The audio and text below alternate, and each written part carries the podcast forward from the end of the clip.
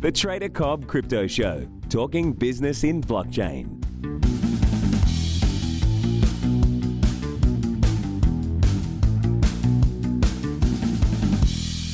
Hello, everybody, and welcome to the Trader Cobb Crypto Show. We've got a returning guest today who is the CEO of 360 Blockchain, Jeff Coyne. Thank you so much for coming back on the show, mate. Hey, my pleasure. Thanks for having me.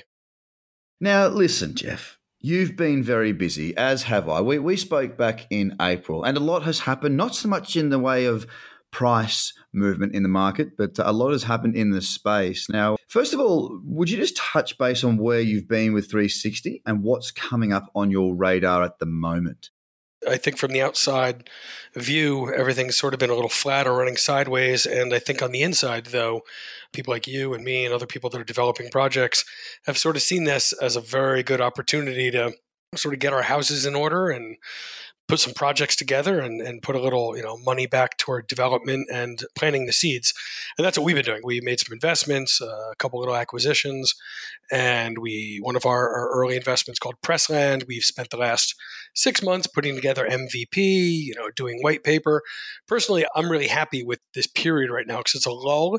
The fever is sort of over and you're a believer i'm a believer you know i know what we're coming up to, and I I know what crypto is going to be.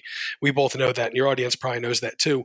So, with that confidence, it's a great time to just, like I said, get your house in order. Say, the fever's gone, you know, the dumb money has kind of come and probably gone. Now we're just waiting for smart money to come in, and it's time to prepare for that, you know, smart money to come back. Yeah, absolutely. I mean, we've been speaking with that on the show quite frequently about um, the fact that you know I've, I've, been to a number of different shows around the world, a lot in Australia here recently as well as I'm sure you've been uh, you know doing your fair share as well. And what what I'm seeing, especially you know speaking with the guests that I've got, is that people aren't concerned about the price right now. If you really are a believer in this technology, the price isn't of concern right now.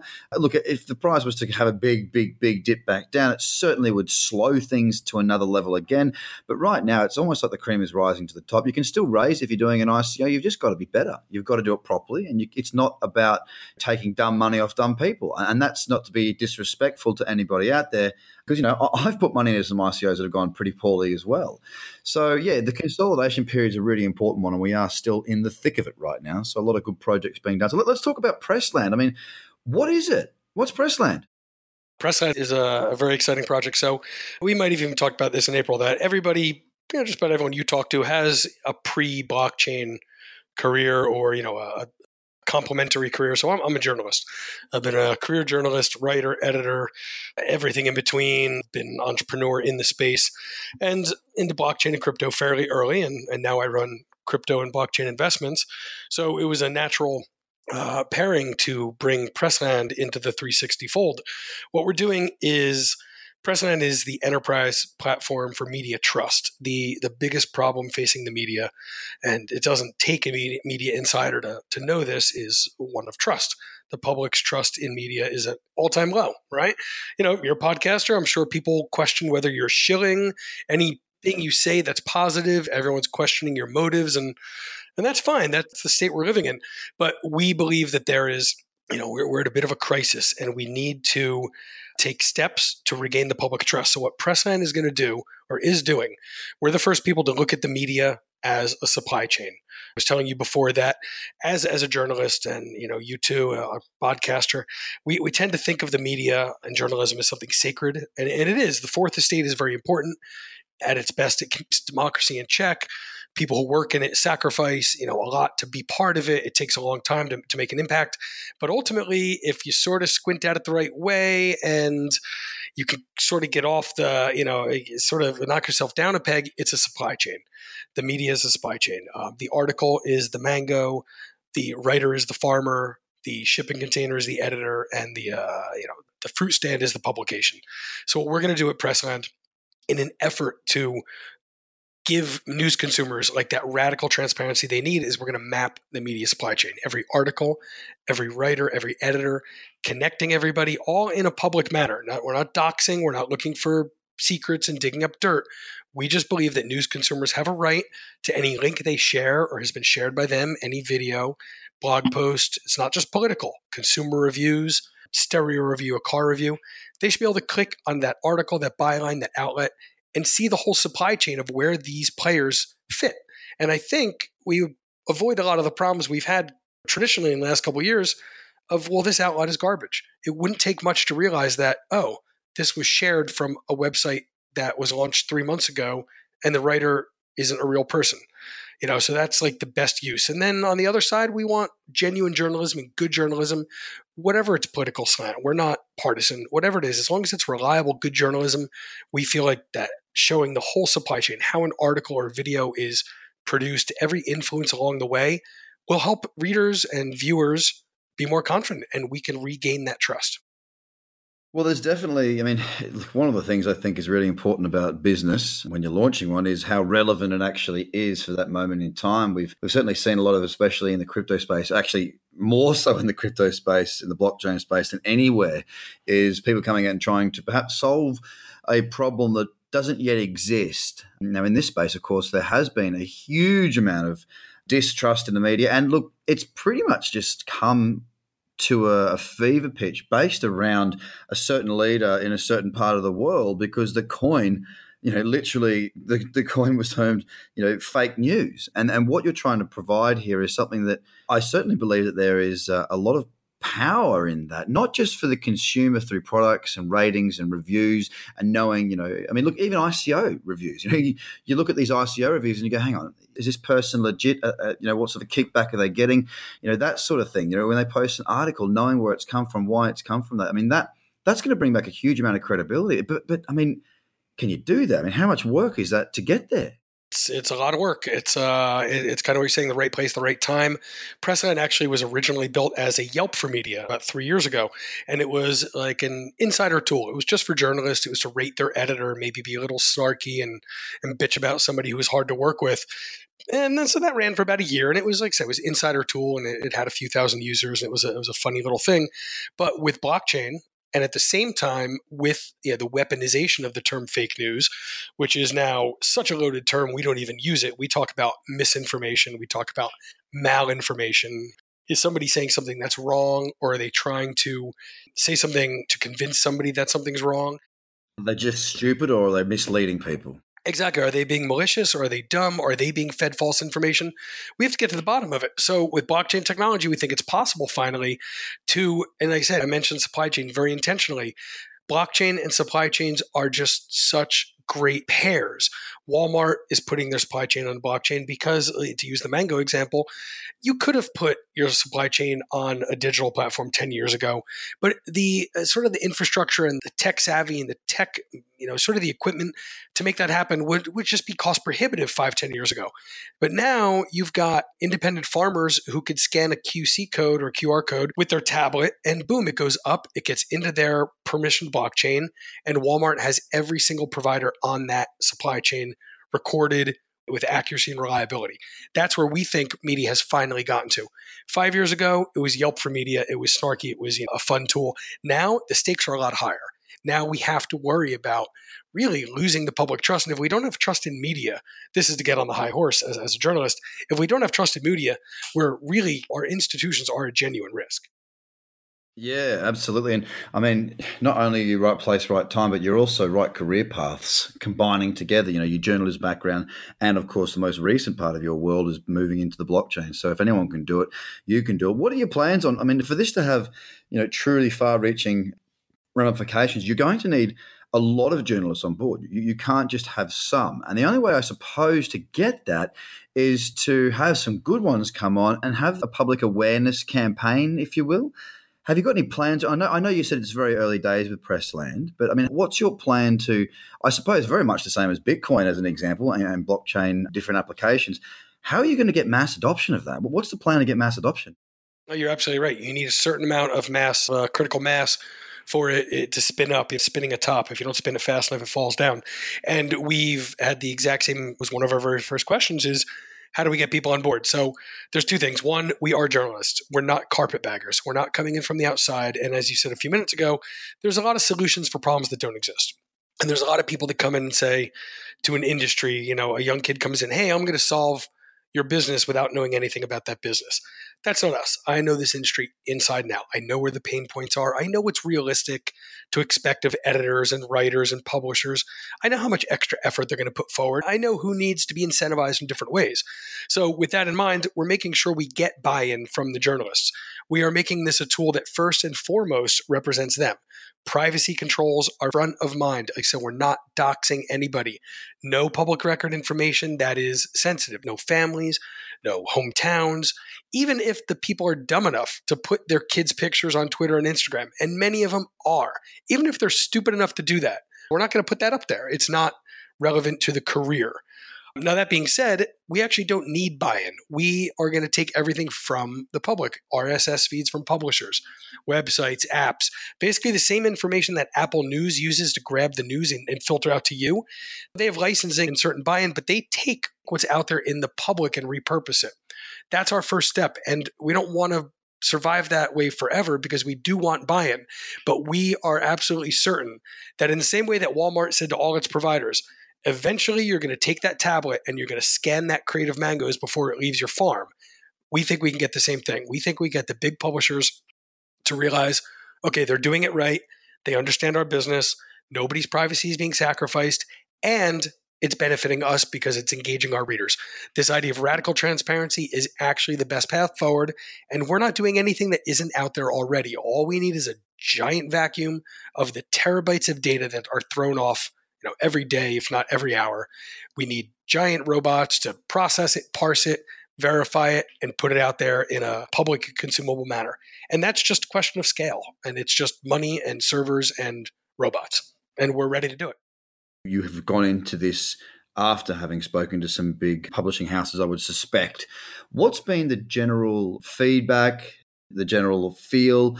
Are they for it? Are they? I would imagine most honest platforms would be very much for it. Journalists will be very much for the verification of their services because they want to know where it's come from and they want to also prove that they're somebody who is credible. So when they do break a story, for example, it can be believed, it can be trusted, and therefore it can scoot through I guess the, the middle house, the top of the tree faster.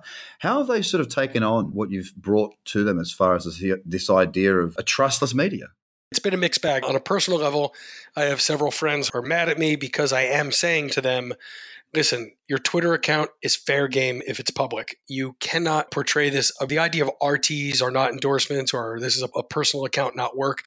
That's over. You know, the New York Times, an institution I absolutely respect, wants its journalists on Twitter, and those are a mix of personal and professional accounts. So news consumers have an absolute right to look at a byline, to question the reporting and question bias and then look at the personal data that the reporters are throwing off.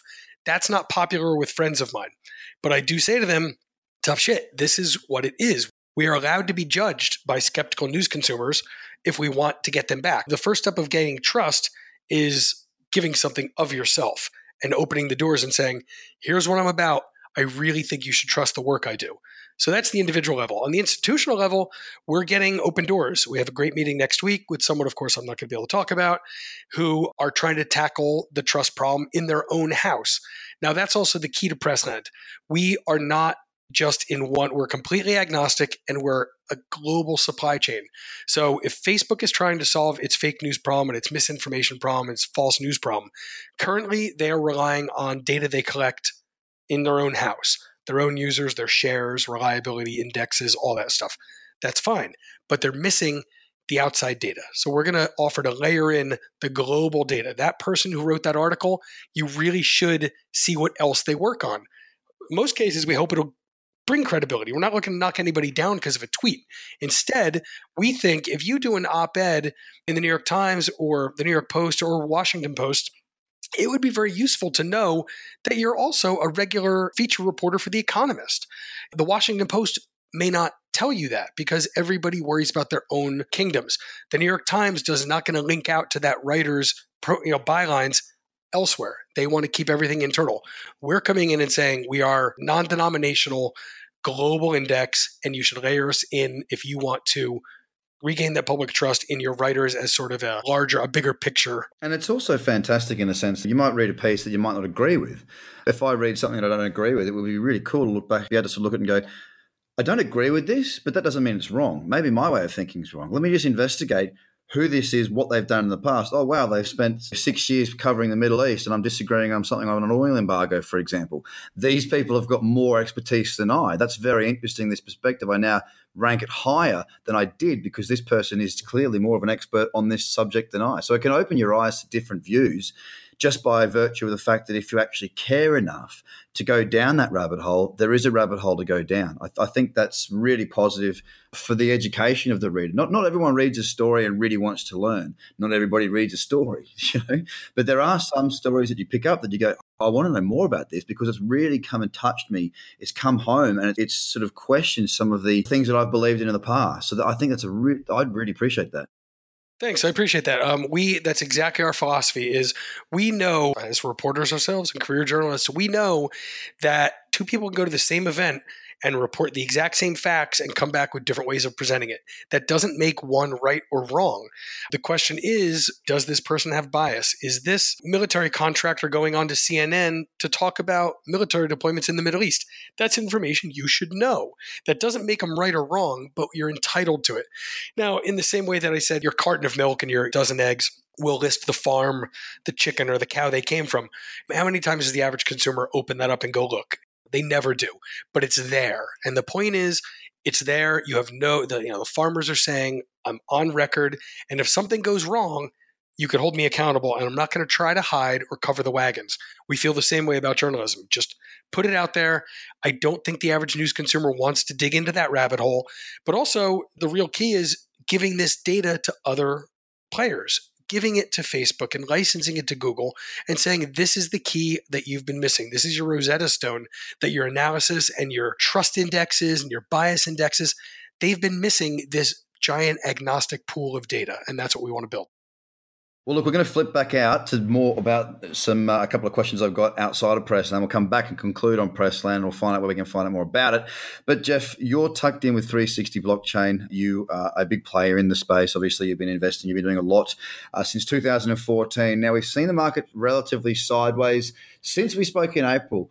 What are your thoughts around price at the moment? Is there anything that you're seeing in the space that we should be aware of development wise? Of course, there's a lot of talk about this ETF being postponed, postponed, postponed. It seems to be the uh, non farm payrolls of crypto at the moment, which is very interesting because we haven't had anything major like this before. What's your take at the moment on the state of Bitcoin and the market as it stands? Mostly, I agree with what you said about said earlier. Is that at this point I'm beyond price. I peek at it I don't have a whole lot of skin in the game. I was one of the lucky ones who cashed out at better numbers. This is a personal level. 360 blockchain, you know, we're invested in in long term for companies. But if we're going to talk crypto price action on a personal level, price doesn't bother me. I think that this is a nice lull. Like I said before, sideways is just fine. I am, however, kind of shocked that we have had some fairly big news. You know, we've had some big players coming in, we have new platforms opening up, and it really hasn't moved the needle. I actually think that that's a sign of maturity. Back last year, the end of last year, every little headline, every press release bumped Bitcoin a thousand bucks. A thousand dollar jump now in Bitcoin is itself a major headline. It was so volatile and there was it was so frothy that it was exciting. But now I think the idea of Bitcoin hovering between six and seven, maybe like Draper's targeting 10 by whenever. Fine. Let's have some nice, steady growth. Let's get big players in without the market going batshit. Actually, I find it comforting that a big press release can come out and a big player can step in and the market just goes, okay, cool. We're going to do our thing. I think that's a really good sign. I agree. I don't have any problem with it. I just hope that it trends a little bit more for us so we can get more good trading opportunities for the listeners out there that are traders like myself. So, Jeff, finally, where do they find out more information about 360 blockchain and, of course, Pressland, mate? Uh, well, Pressland is pressland.com. And the best way, if anyone wants to get in touch, is find me on LinkedIn. We've got Pressland, we have a few other investments, and this is all I do all day long. And I'm always happy to talk shop. Well, it was an awesome conversation regarding uh, Pressland, what you're doing with the space. Um, I'm really fascinated by it, and I hope you have some major success with that. And, ladies and gentlemen, one thing again, I bring it up time and time again the big dogs, the big players, the people that are in this space building businesses don't care so much about the price. Hang in there. This is a long term market. A market needs to mature, a market needs to grow, and these are part and parcel of the space developing and growing. We're still sitting about 200 billion. That can be purchased by Apple's balance sheet right now to give you some perspective. Sit tight, be patient, and if you don't trade already, you probably should be because we can make money where the markets go up and down. Jeff Coyne, thank you so much for being on the show once again, and I look forward to speaking to you down the track. Thank you so much, and we'll talk again soon. Great. Thanks, guys. Have a great day. Bye for now. The Trader Cobb Crypto Podcast is hosted by Craig Cobb. All Trader Cobb courses, products, and tools can be found at tradercobb.com because experience matters.